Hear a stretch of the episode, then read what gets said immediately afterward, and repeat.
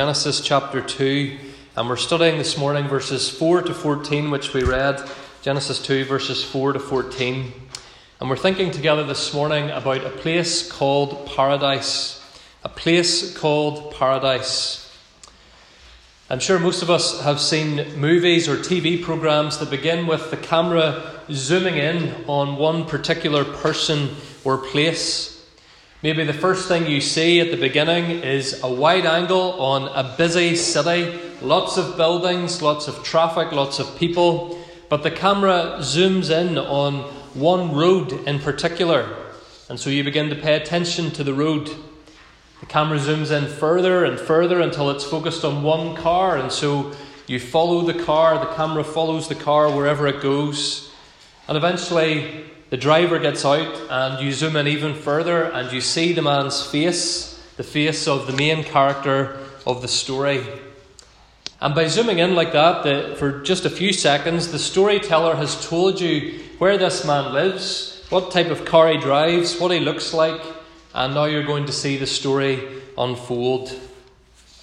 Well, the book of Genesis is a book that zooms in tighter and tighter as the chapters go by. Genesis one one begins with the wide angle, so to speak. It says, "In the beginning God created the heavens and the earth," the whole universe. But out of the whole universe, Moses focuses our attention on one particular planet, planet Earth, and what God did with it. Just notice the last line of verse four. "The earth and the heavens," it says. The earth and the heavens. Up until now we've read about the heavens and the earth, but now in chapter two the earth is mentioned first, because this is where our attention is zooming in. And in particular in Genesis two we zoom in on a place called Eden, or as the Greek translation of the Old Testament described it, paradise. Paradise. We zoom in there because this is where God places men and women. The creatures that he is most interested in, the creatures that he has made in his image. Genesis two describes the first home of our first parents, Adam and Eve, a perfect place where they enjoyed perfect fellowship with their perfect God. And so one of the key words today is that word dwell, a place where God dwells. And boys and girls, if you see uh, your sheet today, you've some sentences to fill in, and if you're listening carefully, you'll be able to hear. Uh, you'll be able to hear all the missing words mentioned at some point this morning. Maybe your mums and dads can help you with it as well. And so we're thinking about this particular place that Genesis two focuses on, and we know, of course, that there is no perfect place on earth anymore because of our sin. But before he died on the cross, Jesus turned to one of the men being crucified beside him, and he said, "Today, you will be with me in paradise." Paradise. And so although paradise has been lost, through Jesus Christ, friends, there is a future paradise that we can enjoy again. And we can know a little bit about that paradise, that future paradise, by studying the original paradise that's described in Genesis two. And so there are two main things I want us to think about this morning as we study this part of Genesis. First of all, we're going to think about God's personal care in creating man. God's personal care in creating man.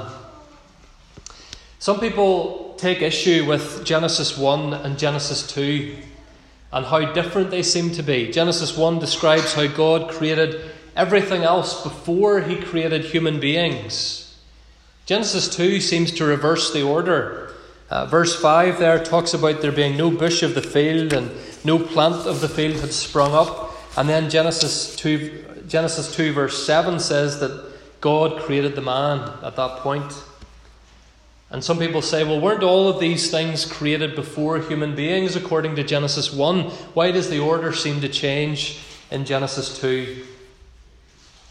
Well, again, it's because Genesis two is not talking about the whole planet. It's talking about one particular place on the planet, a place called Eden. Notice verse five says that there was no man to work the ground.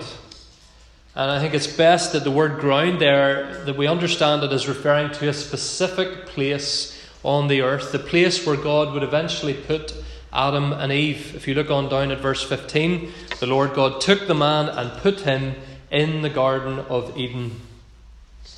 So the ground, friends, in verse five is a particular place that God was saving for a particular purpose. The ground that he wanted Adam eventually to cultivate, where shrubs and plants would grow as a result of the work of human beings. So having zoomed in on this particular place, Moses tells us about how God made the first man. If you look at verse seven. Then the Lord God formed the man of dust from the ground and breathed into his nostrils the breath of life, and man became a living creature. Now notice first of all how God is described in that verse. He's described as the Lord God. And most if not all of our English Bibles will have the word Lord there in capital letters. That's the translation of the word Yahweh in the original, the, the personal name of God that we see all through the Old Testament.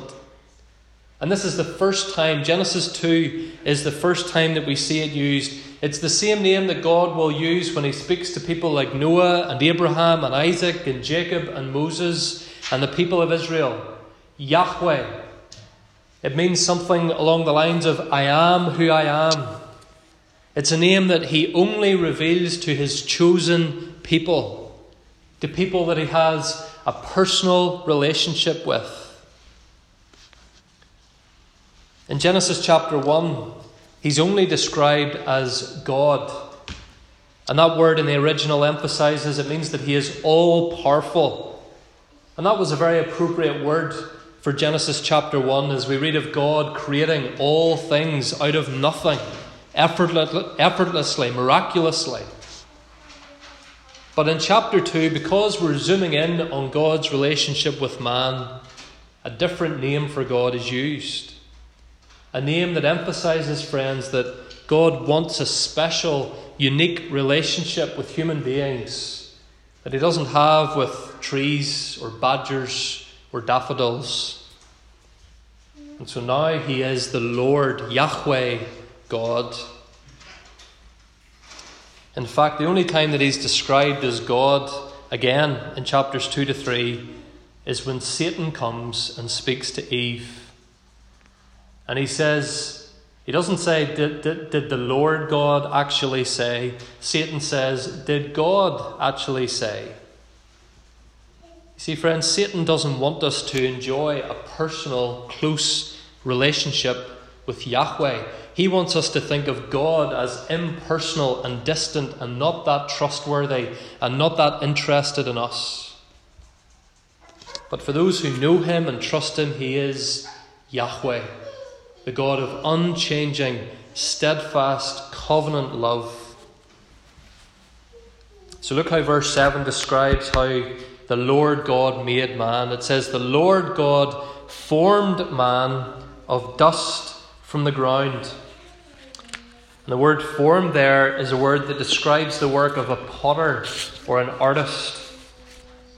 Imagine a potter sitting down at his wheel with a lump of clay. He works with the clay, he moves it around, he, uh, he his hands move across it and around it, thoughtfully, purposefully, carefully, until he has made something beautiful.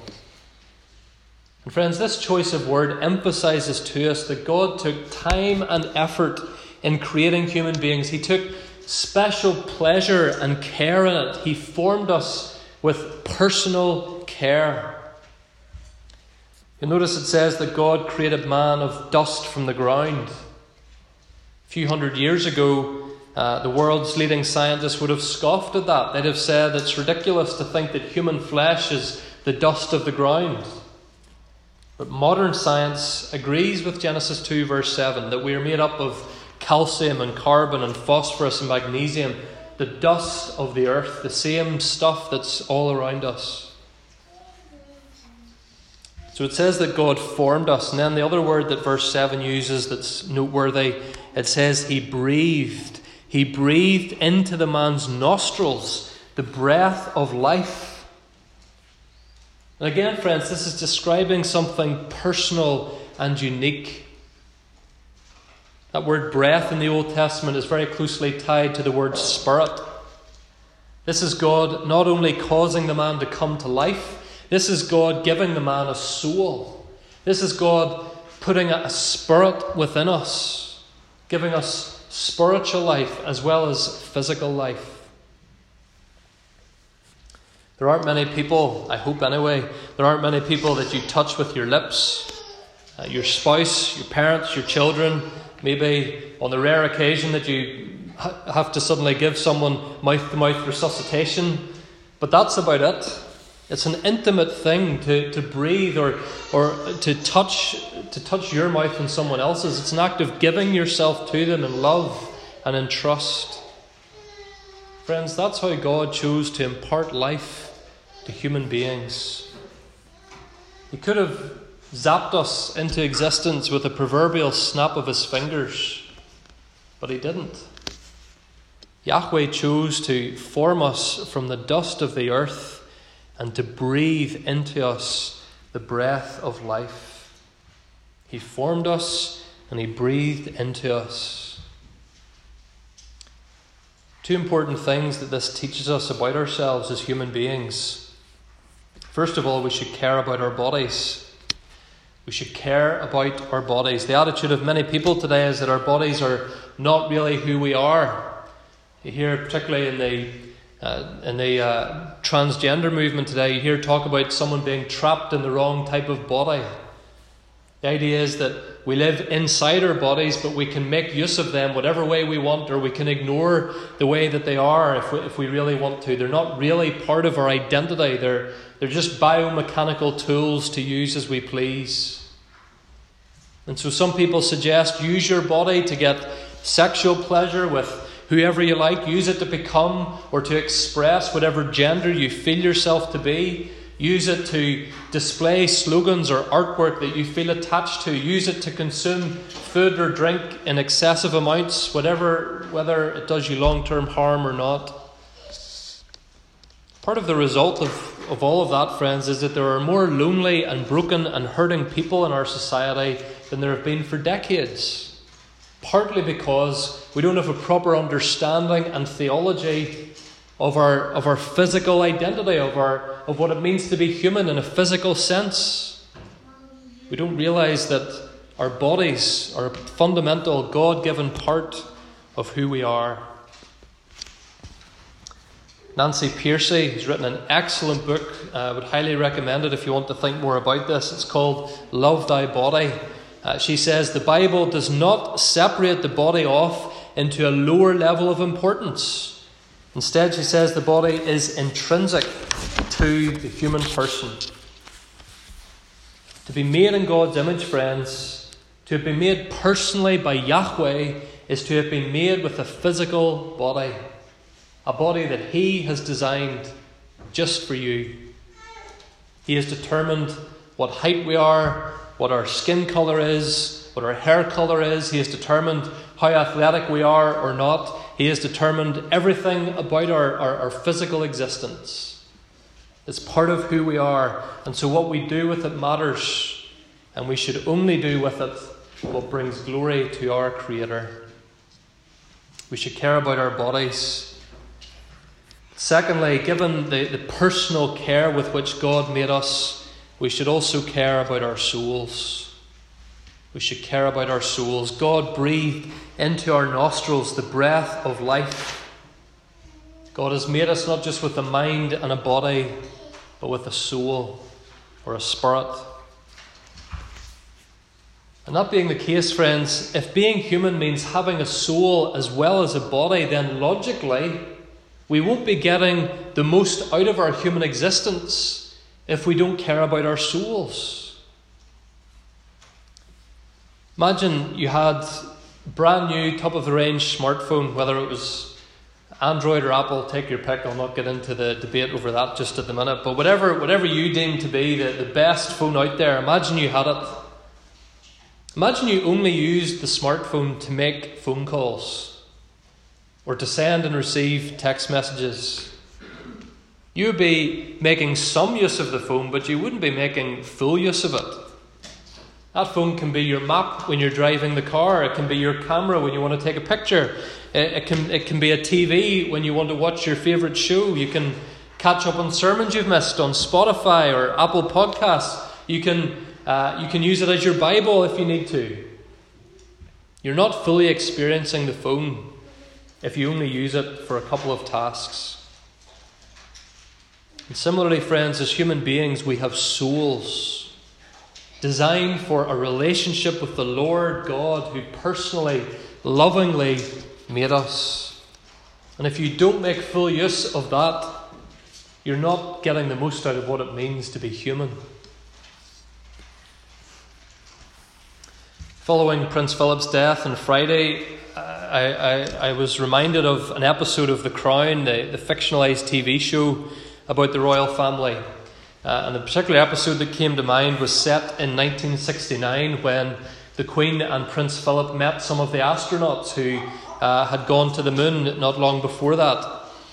And in the episode, Philip is very keen to meet these astronauts. He's been thinking a lot about the, the incredible journey that they made to the moon. But after speaking to them, he, he's disappointed to realise that these men didn't have any kind of meaningful spiritual experience. They didn't suddenly discover the meaning of life by travelling to the moon. There were no profound discoveries to share. And Philip is left with a sense of dissatisfaction, wondering about the real purpose of human existence. Johnny Wilkinson, who kicked the match-winning points of England's two thousand three Rugby World Cup triumph. He said that after the match, as he walked around the stadium celebrating with his teammates and the fans, he couldn't escape the thought going over and over in his mind, is this it? Is this it? A lifelong achievement, all that hard work and effort.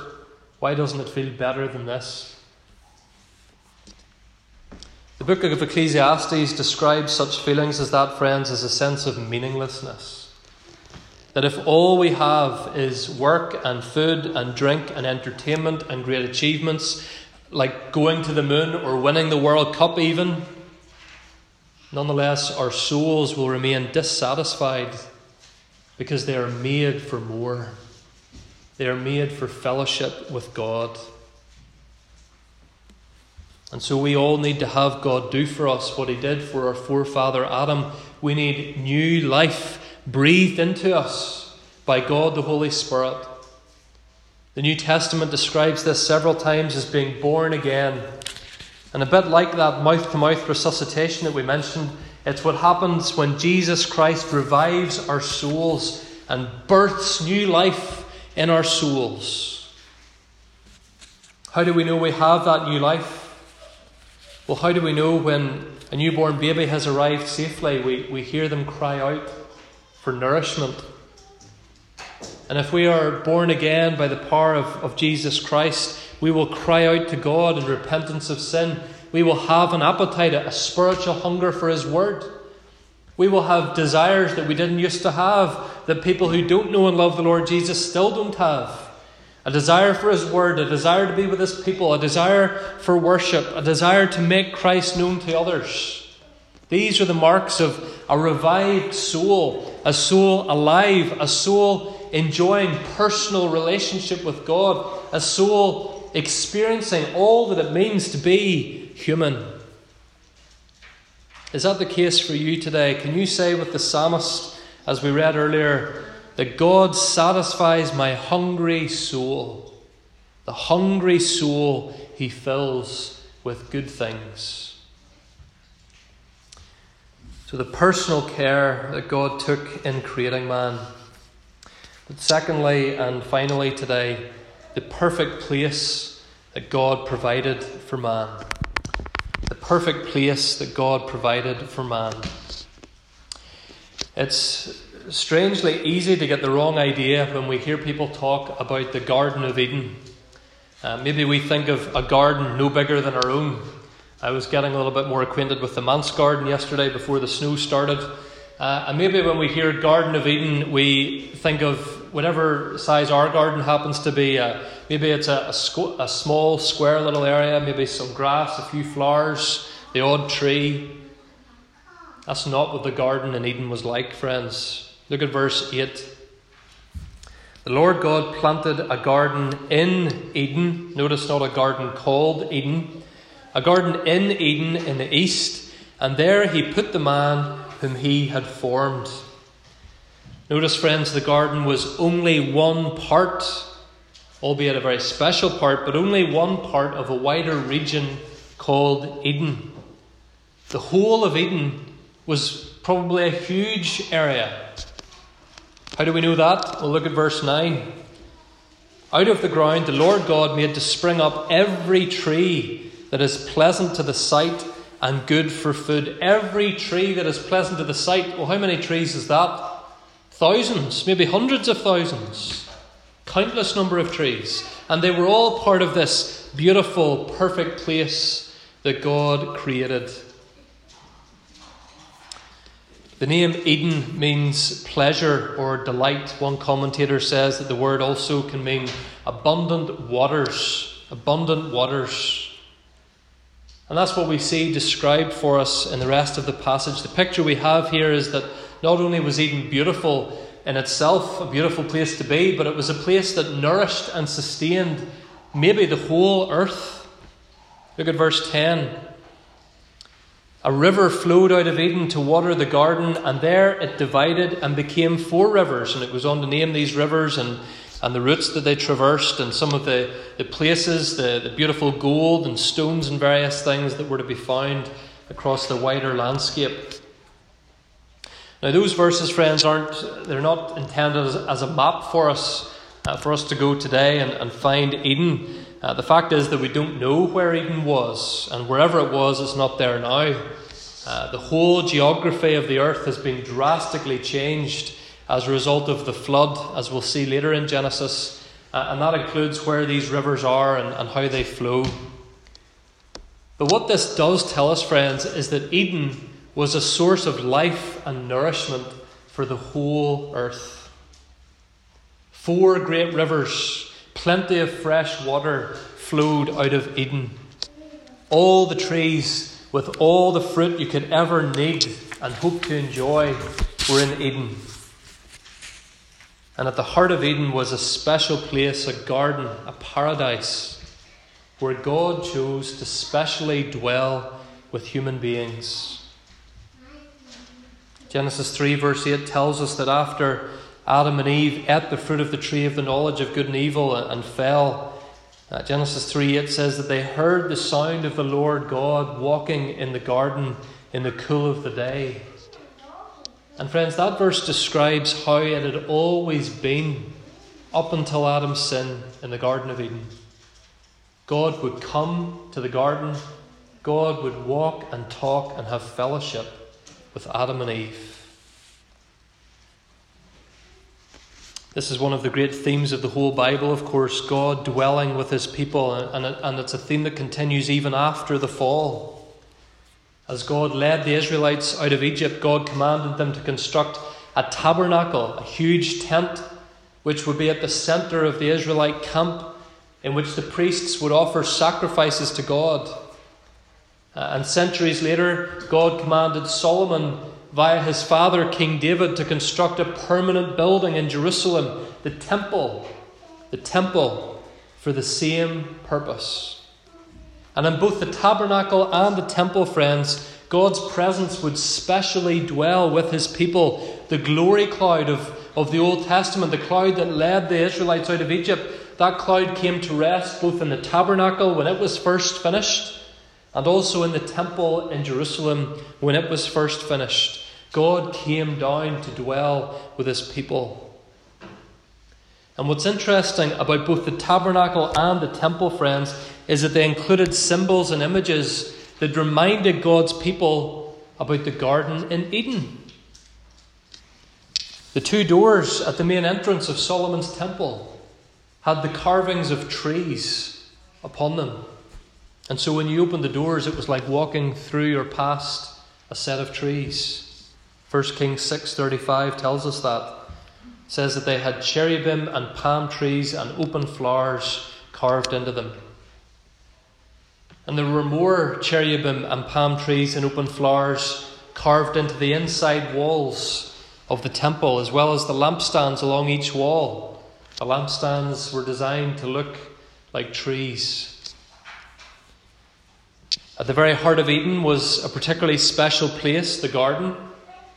And likewise, at the heart of the tabernacle and the temple was a particularly special place, the Holy of Holies, in which was the Ark of the Covenant, where God's presence was said to dwell on earth, where the high priest was permitted once a year to sprinkle blood on the ark for the people's sin. So friends, you see what Eden and the temple were teaching. But they still teach us today that the Lord God, Yahweh, chooses to dwell with his people. And despite our fall into sin and our banishment from Eden, Eden, the very design of the temple was a message from God that paradise could be regained, that what had gone wrong could be put right, that what had been lost could be experienced again. And since the days of the temple in Jerusalem, God has done something even more incredible to welcome us into his presence. God chose to dwell with us by becoming a human man himself. John one famously describes the coming of Jesus by saying, "The Word became flesh and dwelt among us." The word dwelt could also be tabernacled among us. Jesus is the The living tabernacle come down from heaven to dwell with us. Jesus has bridged the gap that opened up between God and human beings because of our sin. The closeness that we read about in Genesis two and Genesis three, we know that it didn't last. We know what's coming in Genesis three, how Adam and Eve were driven away from the presence of God. But Jesus came to close the gap. Our sin separates us from God. Jesus came to draw us back to God by taking that punishment of separation from God himself on the cross. Jesus today, of course, is risen and reigning in heaven. So where does God dwell with his people now? If it's not in Eden or in a physical temple, if Jesus himself isn't walking the earth, how does God dwell with us? Well, Paul says in First Corinthians six nineteen, "Do you not know that your body is a temple of the Holy Spirit?" What he's saying is that anyone who has been born again, who has had that new life breathed into them that we thought about earlier, we become a, a dwelling place for God the Holy Spirit. Jesus Christ by his Spirit is with us at all times. He's with us as we work in the office or the classroom. He's with us in our family living room. He's with us when we go to school. He's especially present with us when we gather together for worship. It's impossible, friends, to be socially distanced from the Lord Jesus Christ. He has promised never to leave us nor forsake us. He has promised his presence with us forever if our trust is in him. And just as we close, what about paradise? What about getting back to that perfect place, that permanently perfect place? As wonderful as it is to have the presence and power of the Holy Spirit in our lives as Christians, our lives are still a struggle. Becoming a Christian doesn't mean that you get to enter into a, a perfect place free of pain and mourning and illness and lockdown. What about paradise? Well, the Bible concludes, as we read earlier, by describing something like a new Eden, which we will finally fully enjoy someday. It's described as a garden in Revelation twenty-two, verse one. "Then the angel showed me the river of the water of life, bright as crystal, flowing from the throne of God and of the Lamb through the middle of the street of the city." What those passages tell us, friends, is that one day paradise will come back to earth. Like Genesis and the Gospels, they tell us that paradise is the personal presence of God on earth with his people. And if our trust is in the Lord Jesus Christ and the coming of his kingdom, then we can look forward to that unbroken, undisrupted, perfect enjoyment of life with him and his people forever. And so some questions for you today. Are you living human existence to the full? Do you have a soul that has been revived and restored, that has the breath of life th- truly in it? Are you trusting in the God who became flesh and dwelt with us, and who will one day bring us, bring his throne rather down onto earth for us to dwell with him forever? Are you living human life to the fullest, not by this, by particular experiences or achievements that might forever be beyond us, but by feeding your soul with God's word, living alongside God's people, seeking his presence as we worship him together? Amen.